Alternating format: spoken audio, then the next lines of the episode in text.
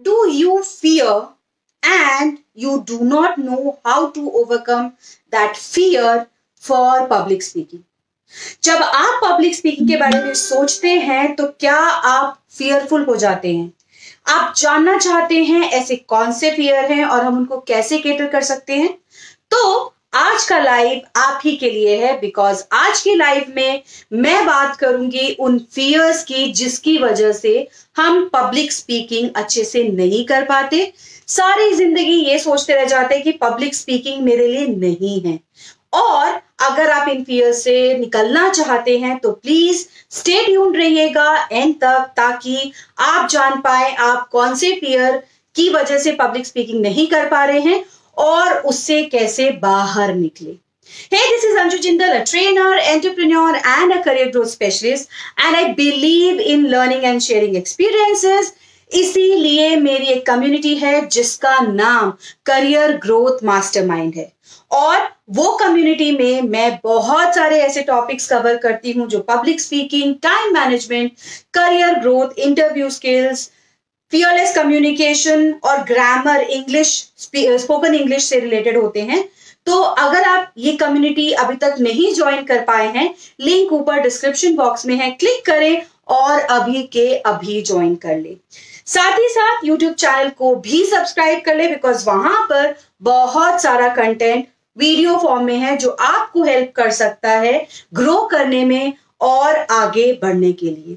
Now when I talk about fears of public speaking हम सबके साथ ऐसा होता है कि जब हम अपनी इनिशियल प्रेजेंटेशन देने जाते हैं, कहीं पे भी अननोन स्ट्रेंजर्स के सामने या अननोन टॉपिक के बारे में तो हम सब फियरफुल हो जाते हैं। डू यू नो ऐसे कौन से फियर्स हैं? सबसे पहला फियर है कि हम लोग अपने एक्सेंट को लेकर बहुत कॉन्फिडेंट नहीं होते नर्वस होते हैं। क्योंकि हमारा जो एक्सेंट होता है, वो अप्रोप्रिएट नहीं होता। अगर हमें इंग्लिश में कम्युनिकेशन करना है तो न्यूट्रल एक्सेंट की इंग्लिश होनी चाहिए। तो हम शायद उस एक्सेंट पे नहीं बात कर सकते। दूसरा है, हम लोग वरीड रहते हैं कि हमारे पास राइट कंटेंट राइट वर्ड्स अपनी बात को कहने के लिए है भी कि नहीं है। तीसरा फियर ये होता है कि जो मैं कह रही हूँ, जिस मतलब से मैं अपने कंटेंट को प्रेजेंट कर रही हूँ, क्या जो मेरी ऑडियंस है, वही मतलब से उस कंटेंट को समझ पाएगी? क्या ऑडियंस मेरे आ, कहने को प्रॉपरली समझ भी पाएगी कि नहीं? ये एक बहुत बड़ा फियर है जिसकी वजह से हम बोलने की कोशिश भी नहीं करते। एक और फियर है जिसकी वजह से हम लोग फियरफुल हो जाते हैं, वो ये कि कहीं मेरी प्रेजेंटेशन बोरिंग तो नहीं हो जाएगी। जो सामने वाले लोग हैं, क्या वो मेरी प्रेजेंटेशन सुनेंगे भी? कई बारी हम बोरिंग होने की वजह से लगता है कि हमें अपना डेटा या कम्युनिकेशन नहीं करना चाहिए। और लास्ट फियर ये है कि जो ऑडियंस के पास क्वेश्चंस होंगे इस टॉपिक से रिलेटेड क्या वो मैं आंसर कर पाऊँगी? नहीं। या नहीं। ये पाँच से छह ऐसे फियर्स हैं जिसकी वजह से हम कई बारी पब्लिक स्पीकिंग स्टेज पे बात करना कम्युनिकेट करना कन्वर्सेशन करना नहीं करते हैं। ना do you want to know कैसे हम इन फियर से बाहर आ सकते हैं? If yes just stay tune till the end because एक एक करके मैं इन सारे फियर्स को कैसे केटर किया जा सकता है, मैं आपको ज़रूर आंसर करूँगी। कई लोगों में एक से ज़्यादा फियर हो सकते हैं और कई लोगों में सिर्फ़ एक या दो फियर या एक ही फियर भी हो सकता है। तो सबसे पहले हम बात करते हैं fear number one which is embarrassment because of our non neutral accent ना सपोजिटली हम लोग जब इंडिया में रहते हैं इंडिया में इतने सारे स्टेट्स हैं जहाँ का एक्सेंट डिफरेंट है। यूपी वाले लोगों का एक्सेंट डिफरेंट होता है। इंग्लिश की सेम वर्ड्स को प्रोनाउंसिएट करने में वो अलग अलग एक्सेंट यूज़ करते हैं।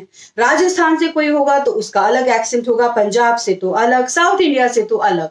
नाउ वेन वी टॉक हमें लगता है क्योंकि हमारा एक्सेंट डिफरेंट है, हम फियरफुल हो जाते हैं एम्बेरस हो जाते हैं। Now, what to do in this case? First of all, do understand one thing कि जो आपकी ऑडियंस है वो आपके कंटेंट को सुन रही है। एक्सेंट इतना ज़्यादा इंपॉर्टेंट नहीं है। तो अगर आप फोकस करेंगे जो आप बोल रहे हैं उस मैसेज पे उस कंटेंट पे तो आप एक्सेंट के बारे में ज़्यादा नहीं सोचेंगे। दूसरी चीज़ धीरे धीरे मैं ये नहीं कह रही कि प्रॉपर एक्सेंट में आ जाइए बट न्यूट्रल एक्सेंट की तरफ़ बढ़ना शुरू कीजिए। So learn the neutral accent उसके लिए, अगर आपको चाहिए तो एक लिंक है, जो मैं डिस्क्रिप्शन बॉक्स में डाल दूँगी। आप वो एक्सेंट न्यूट्रल इंग्लिश के लिए अगर चाहें तो सीख सकते हैं। दो ही तरीके हैं। Do not just stop yourself from doing public speaking because you do not have a neutral accent just go for it जो गलतियाँ होंगी, जो मिस्टेक्स होंगी, जहाँ पर आप कर रहे हैं, वो आप इम्प्रूव करिए। और दूसरी चीज़ ये ध्यान में रखिए कि जो आपके सामने ऑडियंस है, वो आपके पास इसलिए नहीं सुन रही है क्योंकि आप किसी पर्टिकुलर एक्शन में बात कर रहे हैं। आपका कंटेंट इंपॉर्टेंट है, इसीलिए वो आपकी बात सुन रही है और समझ रही है।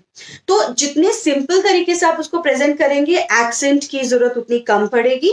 और अगर कोई कॉम्प्लेक्सिटी वाले वर्ड्स हैं भी तो धीरे धीरे करके आप उसको इम्प्रूव करिए। तो इसके लिए आप बेसिकली अपनी जो पब्लिक स्पीकिंग के कंटेंट होगा, उसको प्रैक्टिस कर सकते हैं। एटलीस्ट वो वर्ड्स न्यूट्रलाइज करने की कोशिश करिए before presentation with the help of practice and preparation ताकि आपका ये जो फियर है, ये काफ़ी हद तक कम हो जाए। दूसरा फियर जो होता है, ये भी बहुत लोगों के अंदर होता है कि I do not have the right words मेरे को पता तो है मुझे क्या बोलना है बैक साइड ऑफ़ माइंड में सब कुछ है बट जब मैं बोलना शुरू करती हूँ, मुझे पता ही नहीं रहता कि अब आगे क्या बोलूँ। वो मुँह से बाहर नहीं निकलता। This if this is what is happening with you then this happens with many of us why why does this happen the reason is we do not prepare our content our vocabulary is not enriched इसका सिर्फ़ एक ही तरीका है। जिस भी topic पे आपको बात करना है, उसके लिए प्रॉपर नॉलेज गेन करके उसकी वोकेबलरी जो जो टॉपिक आपको बात करना है कंटेंट जो है, उससे रिलेटेड वर्ड्स को आप ज़रूर लर्न कर लीजिए। I know it will take lot of time initially but then that is effort giving that is result oriented अगर आप शुरू में एफर्ट डाल लेंगे धीरे धीरे आप देखेंगे कि आपको इसकी ज़रूरत कम पड़ने लग जाएगी and you will be free from this negative effect because presentation देते हुए अगर आप किसी वर्ड्स की वजह से अटक रहे हैं then I don't think that is the right reason and this is very much workable तो जो चीज़ काम करी जा सकती है, उसके लिए क्यों रुकना? Just start working on it एक टाइम पर एक प्रेजेंटेशन के कुछ वर्ड्स के साथ काम करिए, फिर नेक्स्ट टाइम कुछ और न्यू प्रेजेंट वर्ड्स के साथ. याद रखिए यहाँ पर की ये है कि सिंपल वर्ड्स पे फोकस करें इनिशियली धीरे धीरे सीखे don't try to fast in your belt and get into the you know aeroplane mode in the initial phase धीरे धीरे करिए ताकि आप उस पर इंप्रूवमेंट भी देख पाए। तीसरा फियर है कि जो मैं कंटेंट प्रेजेंट कर रही हूँ, क्या वो बोरिंग तो नहीं हो जाएगा? या वो सामने वाले को समझ में भी आएगा कि नहीं? ये थर्ड और फोर्थ फियर है। ना remember one thing. First of all if you talk about the content, अगर आपने उसको बताते समय अप्रोप्रिएट एग्जाम्पल्स अप्रोप्रिएट एक्सप्लेनेशन का यूज़ किया है रियल लाइफ इश्यूज़ और एग्जाम्पल्स का यूज़ किया है तो सामने वाले को वो समझ में आएगा। उसके लिए आप इलिस्ट्रेशन एग्जाम्पल्स प्रॉप्स ये सब का यूज़ कर सकते हैं ताकि सामने वाला इंसान अच्छे से समझ पाए। अपने कंटेंट को लॉजिकली डिवाइड करें। जो भी टॉपिक आपको प्रेजेंट करना है, उसको तीन पार्ट्स में डिवाइड करें। सबसे पहले इंट्रोडक्शन होना चाहिए। क्या टॉपिक आपको प्रेजेंट करना है? वो टॉपिक किसके लिए इंपॉर्टेंट है? क्यों इंपॉर्टेंट है? तो इशू को सबसे पहले रेज करिए। फिर उसके बाद उसको properly step by step explain करिए मिडिल वाले पोर्शन में। ज़्यादा टाइम इसको जाएगा और लास्ट में कंक्लूड करते हुए समराइज करिए कि why you presented this topic और मेन मेन पॉइंट्स जो हैं। अगर आप ये पैटर्न फॉलो करेंगे then you will see the content will be understandable by others तो अब जैसे मैं प्रेजेंटेशन अगर दे रही हूँ एक टॉपिक पे जो फियर्स के बारे में तो पहले मैंने इंट्रोडक्शन दिया कि मैं आज फियर्स के बारे में बात करूँगी। फिर मैं एक एक करके फियर के बारे में एक्सप्लेन कर रही हूँ।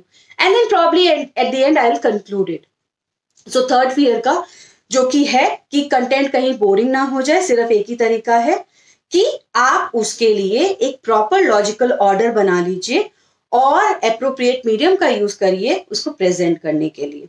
चौथा फियर वो ये है कि जब आप कंटेंट प्रेजेंट करेंगे, कहीं वो ऐसा तो नहीं होगा कि बोरिंग हो जाएगा।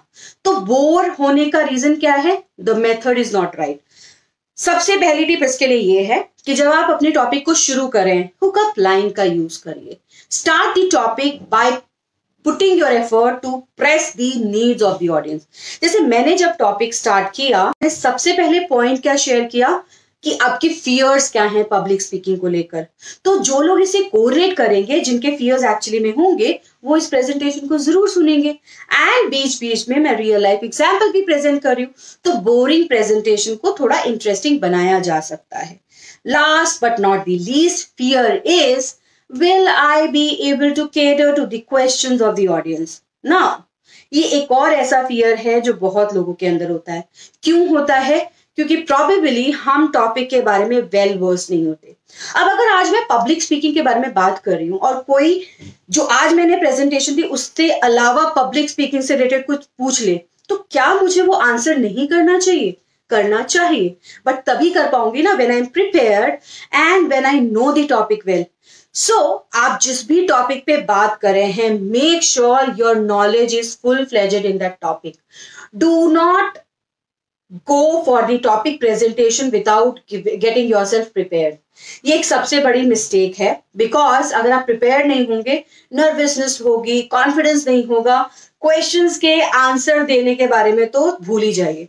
और सारे टाइम आप सिर्फ़ ये सोचते रहेंगे कि जब क्वेश्चंस पूछे जाएँगे how will I answer those questions so so, अगर मैं ऑल इन ऑल बोलू सारे फियर्स को वर्कआउट करने का सबसे बेस्ट ऑप्शन क्या है? सबसे पहले प्रिपेयर कर लीजिए अपने टॉपिक को प्रॉपरली राइट वर्ड्स निकाल लीजिए प्रैक्टिस कर लीजिए एक ऑर्डर में रखिए पूरे कंटेंट को। जब आप ये तीनों पॉइंट्स फॉलो करेंगे यू विल सी आपका नर्वसनेस कम है कॉन्फिडेंस ज़्यादा है और जितने ये फियर्स मैंने आपको बताए ना ये सारे कम हो जाएँगे। I don't think there is any other fear which comes in between as far as public speaking और communication is concern but if you have any more fears any more question जो कि पब्लिक स्पीकिंग या communication से related है तो आप वो comment box में ज़रूर डालिएगा।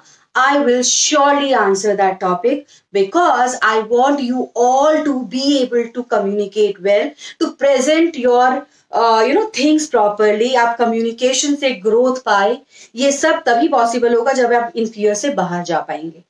अगर आप इसको लर्न uh, करना चाहते हैं बिकॉज़ सबसे पहले आपको सिस्टम समझना पड़ेगा सो so, बेस्ट तरीका है लर्न इट जैसे हम स्विमिंग के केस में या कुकिंग के केस में करते हैं हम लोग सब सीखते हैं वो चीज़ बिना सीखे हम नहीं सीख पाते उन चीज़ों को।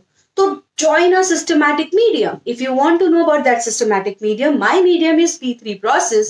If you want to know about it, just message me course and I'll share the details of it. Link ऊपर description box में भी है इस system का आप अगर इस system को पूरे एक महीने के लिए follow करेंगे you will see that there's a whole lot of difference in your presentation and you are able to communicate well.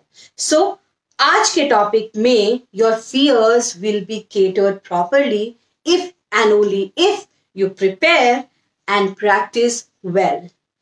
सिर्फ़ और सिर्फ़ यही फंडा है और सीक्वेंस में अपने कंटेंट को प्रेजेंट करिए। Now I know this is one topic जो बहुत सारे लोग के दिमाग में होता है बट वो पूछते नहीं है। कई लोग ये क्वेश्चन मुझे भेजते भी हैं, मैंने इंडिविजुअली उनको आंसर भी किया है। फिर मैंने सोचा, क्यों ना मैं इसको प्रॉपर प्रेजेंटेशन में आपके साथ क्यों ना शेयर करूँ? इसीलिए मैंने आज आपके साथ लाइव में इसके बारे में बात की है। Still, if you have unanswered questions, please comment. I will answer the question. Join the system ताकि आप इस सिस्टम को समझ सके और इसे अपनी ग्रोथ में ला सके पब्लिक स्पीकिंग कम्युनिकेशन सीख सके इस वीडियो को बहुत ज़्यादा लाइक और शेयर करें बिकॉज़ बहुत सारे लोग हैं जो ये चीज़ों के बारे में जानना तो चाहते हैं पर उनको राइट right मीडियम नहीं पता तो अगर आप शेयर कर आप किसी की हेल्प कर लर्न करने में and also when you share you learn more when you learn more you grow more अब आती है टास्क की बारी सीखने का सबसे अच्छा तरीका पता है क्या है? वो ये है कि जो आपने सीखा उसी समय उसको किसी और को बता दीजिए। सो so, एक तो शेयर कर दीजिए। दूसरा कमेंट बॉक्स में 50 वर्ड्स में अपने टेक अवे इस टॉपिक से रिलेटेड ज़रूर शेयर करिएगा। क्योंकि जब आप अपने टेक अवे शेयर करेंगे जो मेन पॉइंट्स मैंने आपके साथ आज डिस्कस किए वो आप ज़रूर शेयर करेंगे। And when you share it you definitely learn also subscribe to my YouTube channel ताकि हम लोग कनेक्टेड रह सकें और जो भी नई वीडियोज़ आने वाली हैं, उसके बारे में आपको टाइमली इंफॉर्मेशन भी मिल सके।